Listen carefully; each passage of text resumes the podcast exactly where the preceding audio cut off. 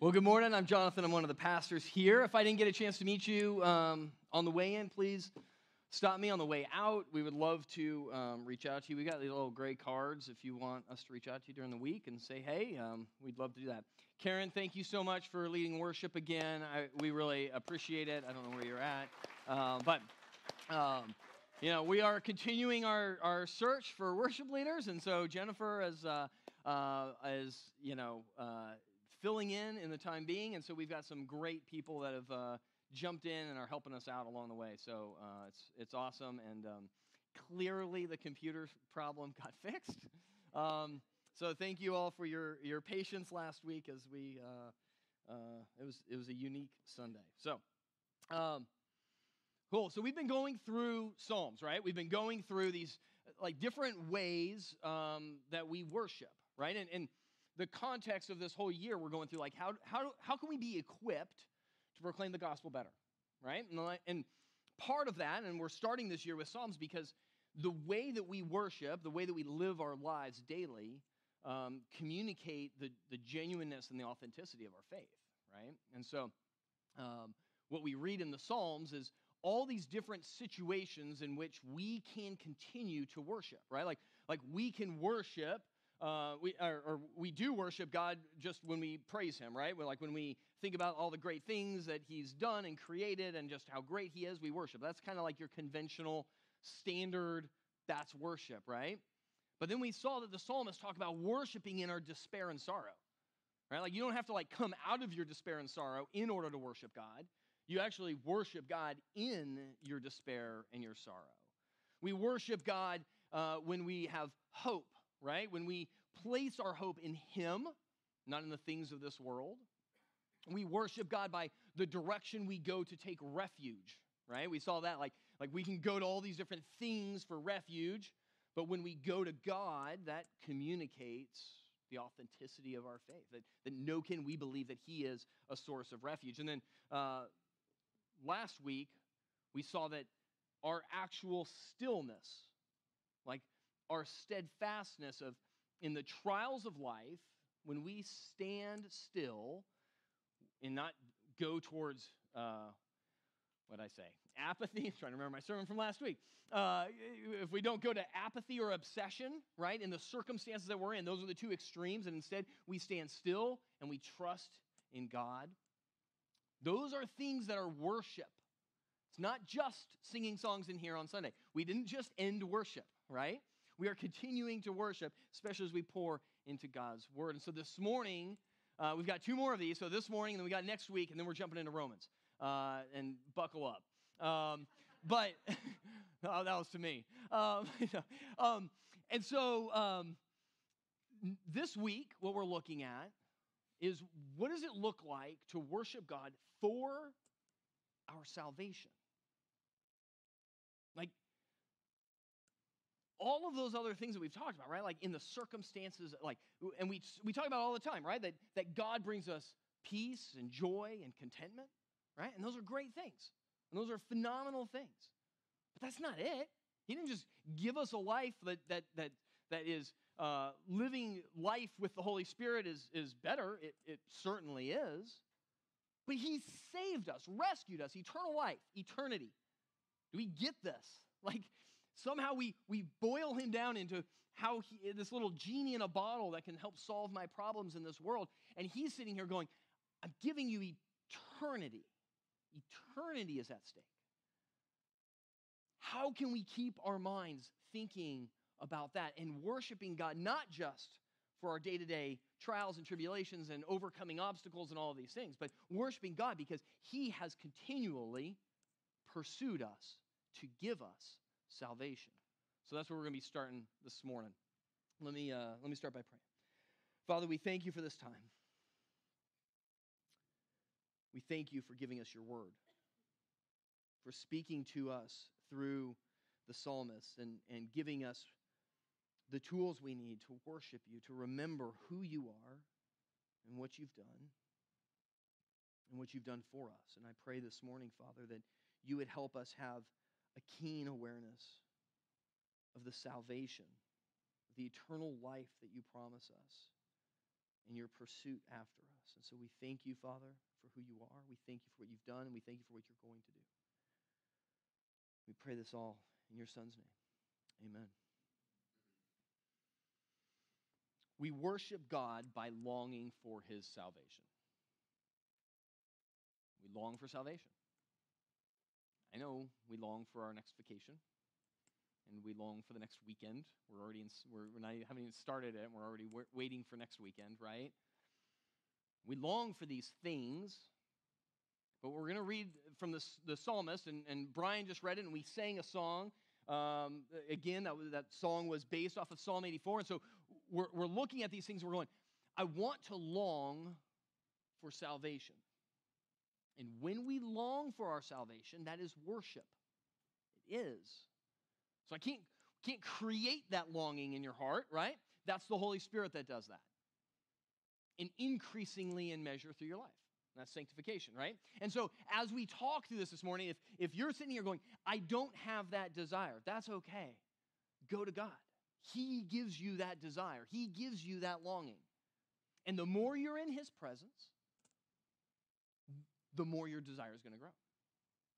That's, that's, that's what the Bible teaches us. Don't, don't expect, right? And, and I didn't really think through this metaphor real quick, but so this is pretty standard for me, right? So like when I've when I've deployed, um, uh, I think the longest I was gone was like 100 days, right? And so, um, which is there are many people have been gone for much longer, so I don't mean to to make that sound too significant, but you know, at first it's tough and you miss home, but then you get into a rhythm. You get into just what you're doing. You could tell you could you could talk to Melissa and the number of times I, I failed to call her on a night. You know what I mean? Or it's because you start getting into things and you start getting busy and you just you kind of have this new life, right? You kind of have this different thing. It's hard to, to your, your longing for something fades as you spend less and less time. And I came back, okay, right? So just so we're clear, I missed you the whole time, honey. But like that happens. That's just us. That's just human nature. And somehow we feel like that we can do that with God, that we can not be in his presence and go, I wonder why I don't why I don't miss him. I'm like, well, you don't miss him because you haven't been spending time with him. And so this morning, what we're going to see is, is Psalm 84 1. Listen to what he says. How lovely is your dwelling place, O Lord of hosts. We're not going to go to verse 2 in Psalm 84 for quite some time here because we're going to we're going to go through the Bible, okay? because God's dwelling place is salvation. It is. In fact, that is that is what God has been pursuing us for that we could be in his presence. That's it. Eternal life is what? Being in the presence of God. And eternal death is what? being cast out of the presence of God. That's it. That's hell, right? And that's it. It, it is all based upon God's presence. And if we're in God's presence, that is eternity. That is eternal life. That is salvation. So the psalmist says, like, he longs for salvation. He longs to be in the presence of God in his dwelling place. All right. We're going we're going to be jumping through the Bible here for a sec. Go to Genesis chapter 3, verse 8. We saw this, right? Because what happens at the very beginning, right? God creates. Adam and Eve are with God in the garden. He's walking with them, He's with them. The Garden of Eden before the fall. Everything is how it's intended to be. And what happens after sin? chapter 3, verse 8. And they heard the sound of the Lord God walking in the garden in the cool of the day, and the man and his wife hid themselves from what? The presence of the Lord God among the trees of the garden. You see, this is our problem. There's a part of us that doesn't want to be in God's presence.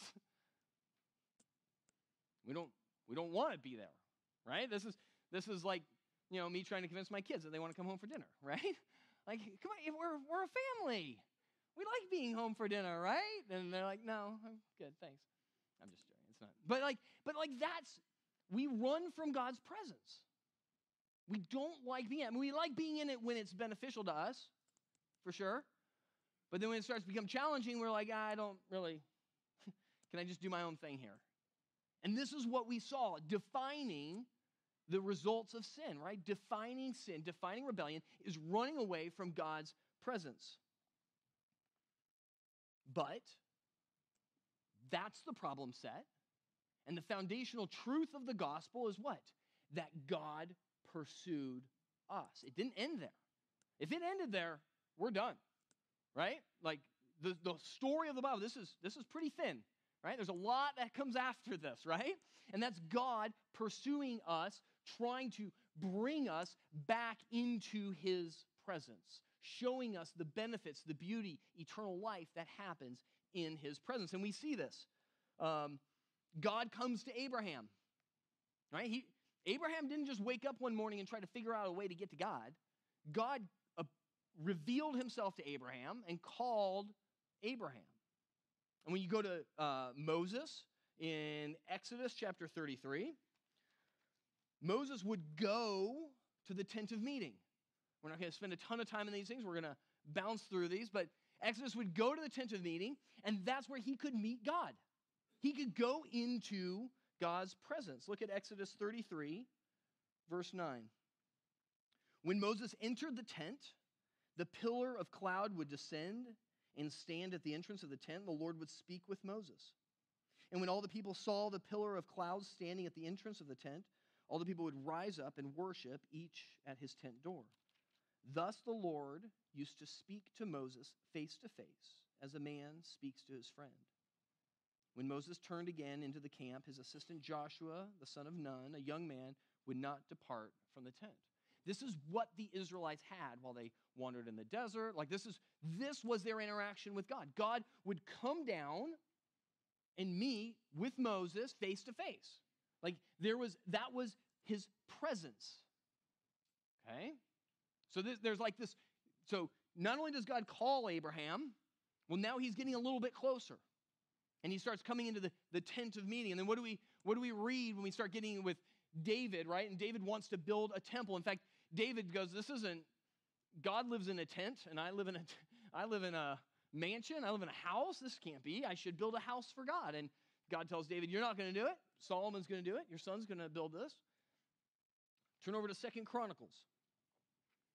Samuel, King, Chronicles, if you're thumbing through your Bible, if it's digital, it's way easier. Second Chronicles chapter 5, verse 13. This is at the dedication of the temple.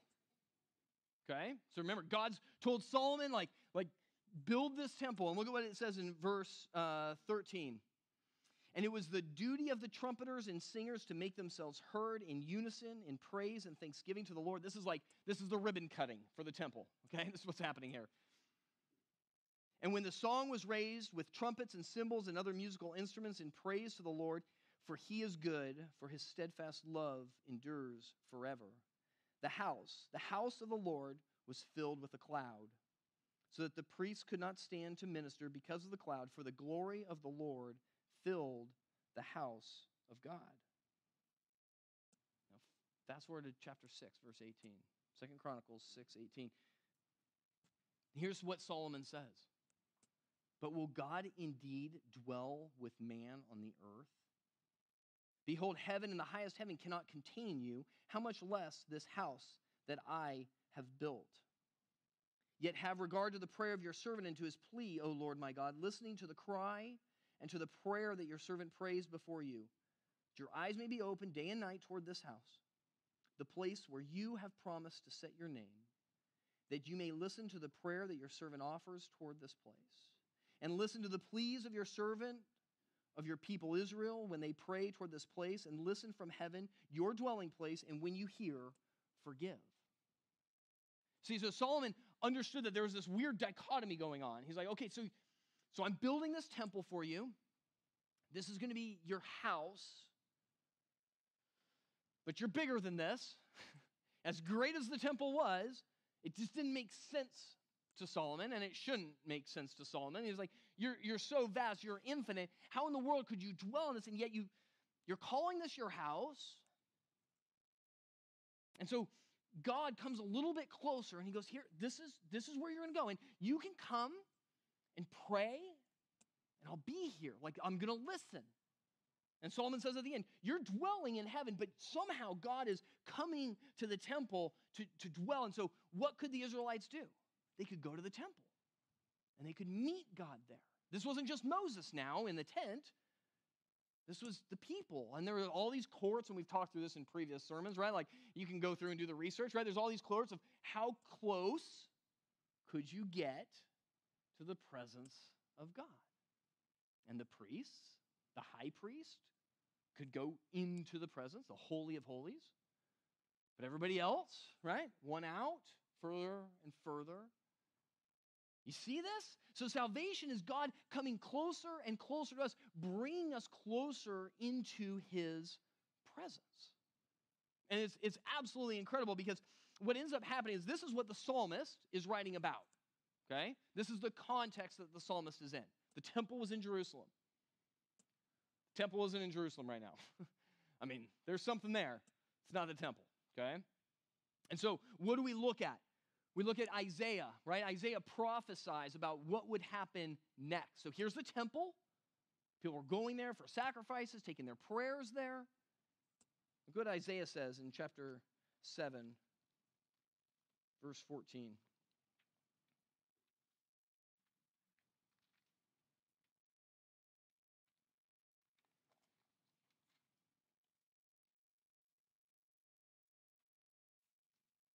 Therefore, the Lord himself will give you a sign. Behold, the virgin shall conceive and bear a son, and shall call his name Emmanuel. This is a prophecy. In the midst of the temple being there, Isaiah makes this prophecy. And you guys know what Emmanuel means? God with us. So there's something more. This is what Isaiah is prophesying. He's like, yeah, the temple's there, but there's going to be a child that's born, and somehow he's going to answer what Solomon was asking How will you dwell with man? This was confusing. This didn't make sense. And Isaiah says this, and, and people still didn't understand it. They're like, I don't know what Isaiah means by that, but he's saying that God will be with us. All right, jump up to John chapter 1. So what do we what do we read then historically? What do we get to now look back and see? It says John chapter 1 verse 14 and the word became flesh and dwelt among us. And we have seen his glory, glory as of the only son from the Father, full of grace and truth. And so Jesus comes and dwells among us. Exactly what the prophet said was going to happen. But how much closer now? God's got even closer to us. Now he's he's in and amongst us. It's not it's not like God's with us in some sort of like kitschy little way. It's like he was actually like Jesus was in their presence. And so was this just a temporary thing? Kind of, but it was a means to an end. Because Jesus came to dwell among us, but more than that, what did he come to do? He came to take our sins away take away our unrighteousness and give us what? His righteousness. He had to come and prepare us for what? God to dwell even closer.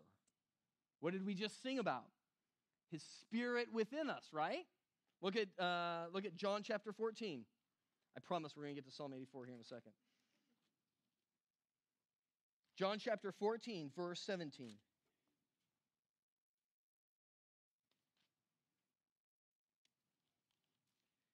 Even the Spirit of truth, whom the world cannot receive because it neither sees him nor knows him. You know, know him, for he dwells with you and will be in you. You see, Jesus has prepared us. He's taken away our sin, cleansed us from all unrighteousness, given us his righteousness, Right? Not in that we don't have sin anymore, but that He has prepared us. He has tilled the soil of our hearts, if you will. And now, what does He do? He leaves so that He can give us what? The helper, the counselor, the Holy Spirit, God to dwell where? In us. this is not what, this is not, this is, this was progressively, clearly, God is getting closer and closer, and now to the extent that He is dwelling within us. Like we can go wherever. We just sang that, right?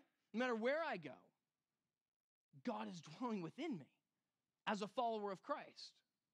Right? If I've, if I've given my life to Christ and I go, God, I, I want to follow you, I want to serve you, His Holy Spirit comes and makes His home with us, and He changes us, He convicts us he produces the fruit of the Spirit in us. Not that we're producing that. This is the Holy Spirit that produces love, joy, peace, patience, kindness, gentleness, goodness, self control, right? Like all of those things, that's the Holy Spirit that's doing that in us. Why? For God's glory.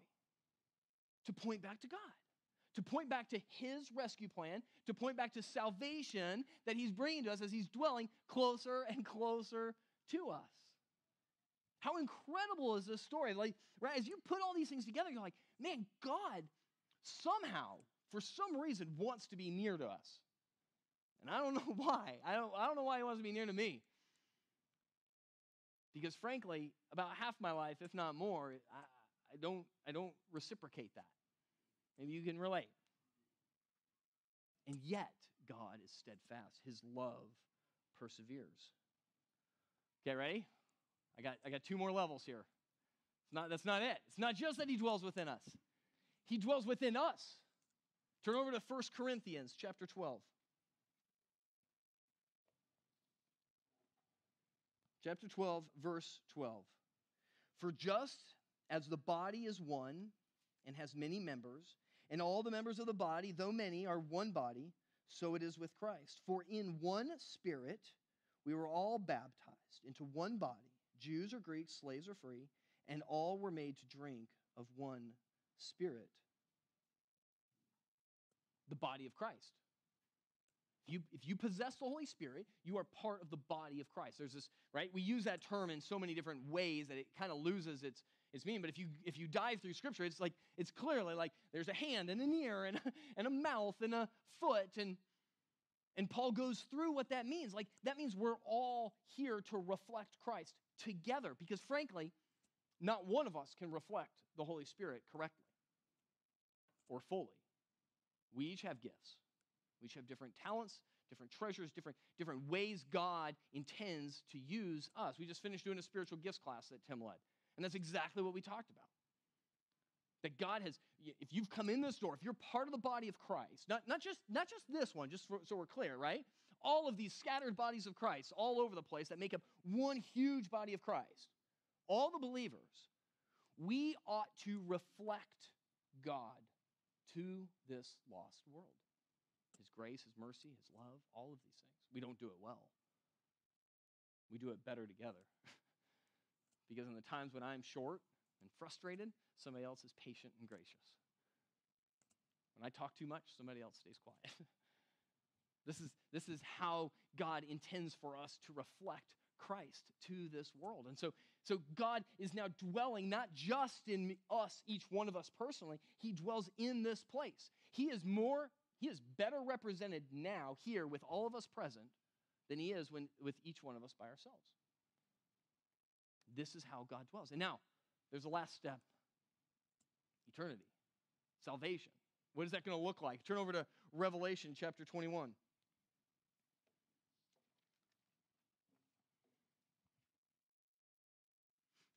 Listen to how much this sounds like Genesis chapter 1 and 2. Ready? Then I saw a new heaven and a new earth. For the first heaven and the first earth had passed away, and the sea was no more. And I saw the holy city, New Jerusalem, coming down out of heaven from God, prepared as a bride adorned for her, her husband. And I heard a loud voice from the throne saying, Behold, the dwelling place of God is with man. He will dwell with them, and they will be his people, and God Himself will be with them as their God. He will wipe away every tear from their eyes, and death shall be no more. Neither shall there be mourning, nor crying, nor pain anymore, for the former things have passed away. Garden of Eden resuscitated. This is our promise. This is the full climactic, this is the end state of God's pursuit of us, our, his rescue plan for our salvation. This is why we call this good news, because it's not based on your works or your efforts or anything. This is God coming after us, coming closer and closer, dwelling with us. And the end state is that he will be with us. We will be his children. He will be our God. There's this intimate relationship. We go right back to Genesis chapter 2, right back. So that's the dwelling place of God. That's what we should be longing for. So, what do we long for now then? As us collectively, right? We don't have a temple that we go to to go experience the presence of God. How do we do it? We experience the presence of God by reading His Word, His words, His love letters to us. We, we experience God, we, we're in the presence of God when we gather together and we see grace and mercy and love and compassion and hospitality and all of these attributes of God expressed in the body of Christ. And then we long, we long for the day when those last words would be true, right? When every tear is wiped away from our eyes, when death is no more, and we are dwelling in the presence of God for eternity. That's it. And so, right now, separation from God should hurt should hurt. And if you felt that, it's not God punishing you, it's like you're not where you should be. See, my kids should be at dinner. They'll have a much better dinner at home than the fast food that they're going to eat. I'm not even looking at them. right? They should be there. Is that enough of a guilt trip? Okay. You guys going to be home for dinner tonight? All right, now go to Psalm chapter 84. See, I told you we'd get there. Psalm chapter 84, verse 1 How lovely is your dwelling place, O Lord of hosts! My soul longs, yes, faints for the courts of the Lord. My heart and flesh sing for joy to the living God. This is passion. This is this is a desire to be in the presence of God. And the psalmist goes, I want to be in the temple every day. That's what, that's what he's thinking. That, that's not what you have to think. You have to think, I want to be with God every day. I want a little bit of God every day. I want, to, I want him to go with me. I want him to be with me. Why do we call it following Christ? We're walking behind him. That's the point. He's with me. He's walking in front of me. When I go out that door, he walks out first. He holds the door open for you. This is the God that, that we're following. So here's the crazy part. I said this at the beginning. We don't always want to be in the presence of God. We don't, genuinely. Like we know this to be true. We read Psalm 84, 1 and 2, and we go, I'm in church, so yes, I like that. But you fast forward four hours from now, and each of us might be like, this is what I was waiting for. You know, like I, I enjoy church. I feel like I need to go to church. Feel like I want to be with the body of Christ.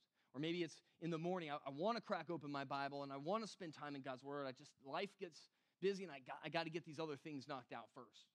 I'll get to that. I'll get to your presence, God. This is our predicament. This is sin, indwelling sin that continues to live in us, and we need to kill it. We do. We do. And, and so, what do we do? And this is where he's going to walk through this stuff as he's going to kind of build this up. But here, let me let me uh, let me point you to um,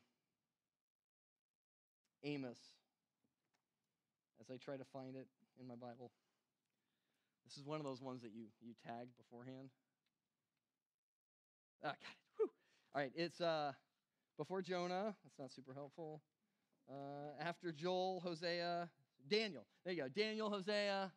My kids know exactly where this is, and I do not. It's cool. All right, Amos chapter 8, verse 3. Listen to how he describes us when we don't want to be in the presence of God. Because this is what he says. He, he goes, Amos is describing when worship, when this is just noise, and it's not worship.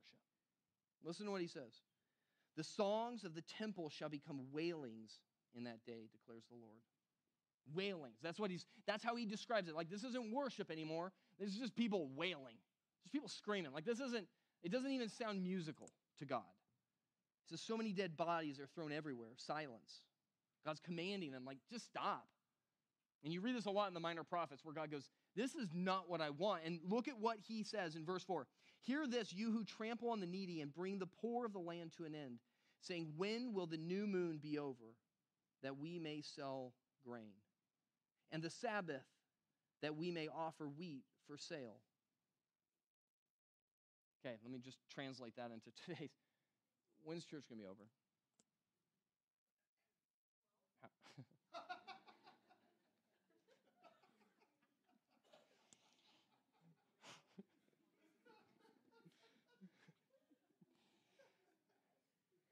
yes, Ryan, it'll be about 12 o'clock.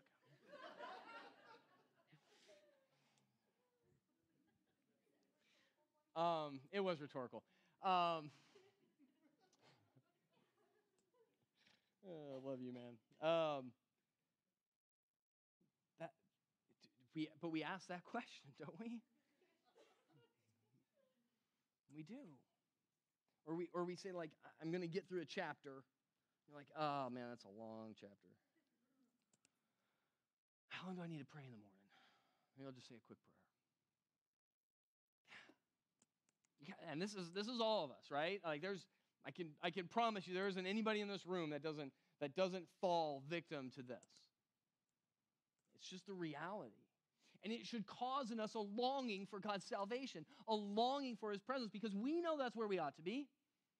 We know that's the truth. And yet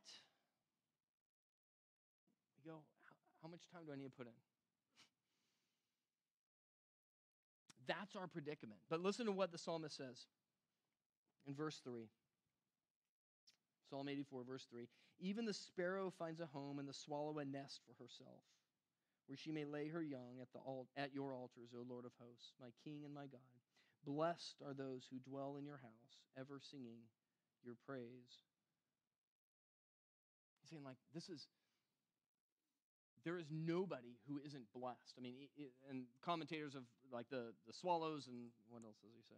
Uh, sparrow and swallows, right? Like that's like it's, it's kind of like these small little insignificant birds. Even they are blessed by being in and near the house of the Lord, by, by being in God's presence. And so he's saying is like, like we're going to be blessed, but how are we going to be blessed? Listen, listen to what he says here in verse 5. Blessed are those whose strength is in you, in whose heart are the highways to Zion. As they go through the valley of Baca, they make it a place of springs. The early rain also covers it with pools. They go from strength to strength. Each one appears before God in Zion. What he says here is not that being in the presence of God, like, like being at the temple, is not actually being in the presence. It's, it's where our hearts are inclined to.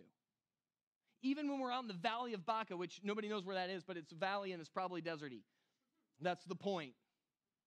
Like they're, they're walking through this valley and it's, it's dry and it's barren and there's no water. And he goes, no, no, no. But like, like if your hearts are inclined towards Zion, towards Jerusalem, towards the temple, again, this is the context that the psalmist is writing in. He's going, that's what matters. That's where you're going to find the joy, peace, contentment in your life. That's the blessing. It's not just that you're there. You don't just get blessed when you're in the temple and then you leave and it's like, well, can't wait to get back. It's that inclination of your heart. So for us, it's the inclination of our heart. It's the Holy Spirit. What do we desire? Do we long to be in the presence of God? Do we long to gather with His people? Do we long to read His words and sing songs in worship of Him? Do we long for the day when we will be with him in eternity? This is what he's pointing to. Verse 8 O Lord God of hosts, hear my prayer. Give ear, O God of Jacob, Selah. Behold our shield, our God, O God. Look on the face of your anointed. We haven't talked about Selah in a while, or uh, since we've gone through Psalms, we haven't talked about it. It. It's, it's just a breath, it's a pause, some sort of a musical thing. Again, nobody really clearly knows, but it, it seems to be a part of the Psalms where it's like pause, ponder, take a breath, think about what we're talking about here. And so this is what the psalmist says. He goes, Listen to my prayer. Where is there a prayer in here? It doesn't sound like a prayer, does it? It sounds like statements. I long for this. And we read it and we go, I want to say that. The psalmist isn't saying this as this is fact for him and you guys need to figure it out. This is a prayer for him too. He's saying, I, I long for it, but he doesn't always long for it. He wants to long for it. He had sin as well, he had the same predicaments we had. His was just probably agrarian. but otherwise, it's the same. And so he, this is a prayer. This is like where we read, God, I believe, help my unbelief. It's the same thing. We want this to be true. And then he hits his climactic thing that we all have heard these, and we probably nobody probably could have said, "Oh, that's Psalm 84." For a day in your courts is better than a thousand elsewhere. I would rather be a doorkeeper in the house of my God than dwell in the tents of wickedness. This is not hyperbole. A day with God is better than a thousand without Him. We don't even know what a day actually, legitimately in the presence of God looks like. But this is truth. This is what Scripture is saying. One day, better than three years. Just one moment. This is our God. This is what dwelling in his presence looks like. This is the blessing. This is what he has pursued us for, that we would experience that. And so we get these little tastes of it, right? we get this. And it's good and it should be nourishing and it should fill us up. We go, God, I love this. I love gathering together. I love singing. I, I love getting into his word. And then, and then when I'm not doing it and I'm away and I'm, I miss it. Frankly, I, I, you know, we all struggle at, at times with like our salvation and like, am I really saved? And like, what does that look like? And I'm like, oh, I, I should know that I'm really saved, but that's just theological. I've got a heart and I've got feelings, right? We all do. This, I want to long better for God. I do. I think that's the genuineness of your faith. I think that means that the Holy Spirit has given you that longing. Doesn't mean it's, it's going to happen completely right now. certainly isn't.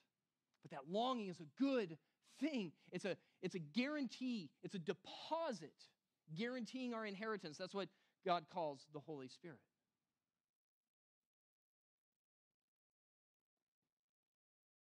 Verse 11 For the Lord God is a sun and shield.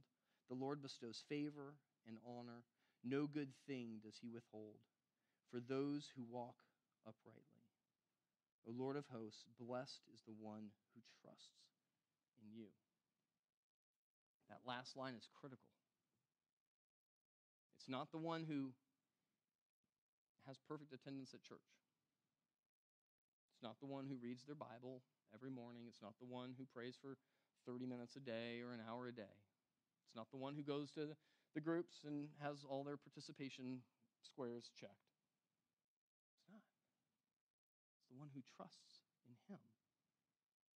It's the one who says, I believe that one day with God is better than a thousand elsewhere.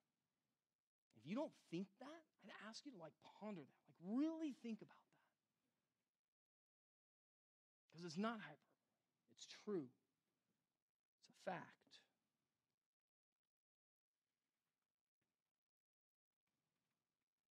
Read for you Matthew chapter 22 in closing here. This is probably one of the tougher parables that Jesus tells. Matthew chapter 22, verse 1. Says, And again, Jesus spoke to them in parables, saying, The kingdom of heaven may be compared to a king who gave a wedding feast for his son and sent his servants to call those who were invited to the wedding feast, but they would not come. Again, he sent other servants, saying, Tell those who are invited, see, I've prepared my dinner. My oxen and my fat calves have been slaughtered. Everything is ready. Come to the wedding feast. This is, this is how Jesus is describing our God. He's, he's laid out a table up here. You all have a seat at the table. All of humanity has, is, is invited. Come. I've prepared this place for you. I've prepared this food for you. Come. Verse 5 But they paid no attention and went off, one to his farm, another to his business, while the rest seized his servants, treated them shamefully, and killed them. The king was angry, and he sent his troops and destroyed those murderers and burned their city. Then he said to his servants, The wedding feast is ready, but those invited were not worthy. Go therefore to the main roads and invite to the wedding feast as many as you find. And those servants went out into the roads and gathered all whom they found, both bad and good, so the wedding hall was filled with guests. If you want to, you can circle the bad and good. This is the open invite our God gives us. He wants us to dwell with Him. That's what Jesus is describing here. He's like, Come. Come be with God. Come be with me. Long for my presence. Be with me. And when you long for his presence, you are longing for salvation. And that's exactly what he describes and how he wants to build this for us and what he wants to give us. He knows that that feast is the deepest desires of our lives. His presence answers all of the problems you have. There isn't a single problem that exists in your life, in this world, that God's presence doesn't solve. And so he says, Come. Come eat with me. The difference isn't who God invites or anything like that. It's frankly who has an appetite. Are we hungry? The psalmist was hungry. He longed for God his appetite. He, he was starving, right? Jesus says, Man doesn't live on bread alone, but by every word that comes out of the mouth of God. That's our food. Jesus says, My body is true bread, my blood is true drink. Like, like feed. Come to me, dwell with me. And if your appetite isn't there, what do you do? What do you, right? We, we see this medically, right? If you aren't hungry, if you go to the doctor and you're like, my kid's not eating, there's a problem. There's a problem. If I eat breakfast in the morning, I'm starving for lunch. If I don't eat breakfast, I'm not even hungry for lunch. I don't understand it, but that's how I operate. So if you don't have hunger, go start feeding yourself. Force feed yourself.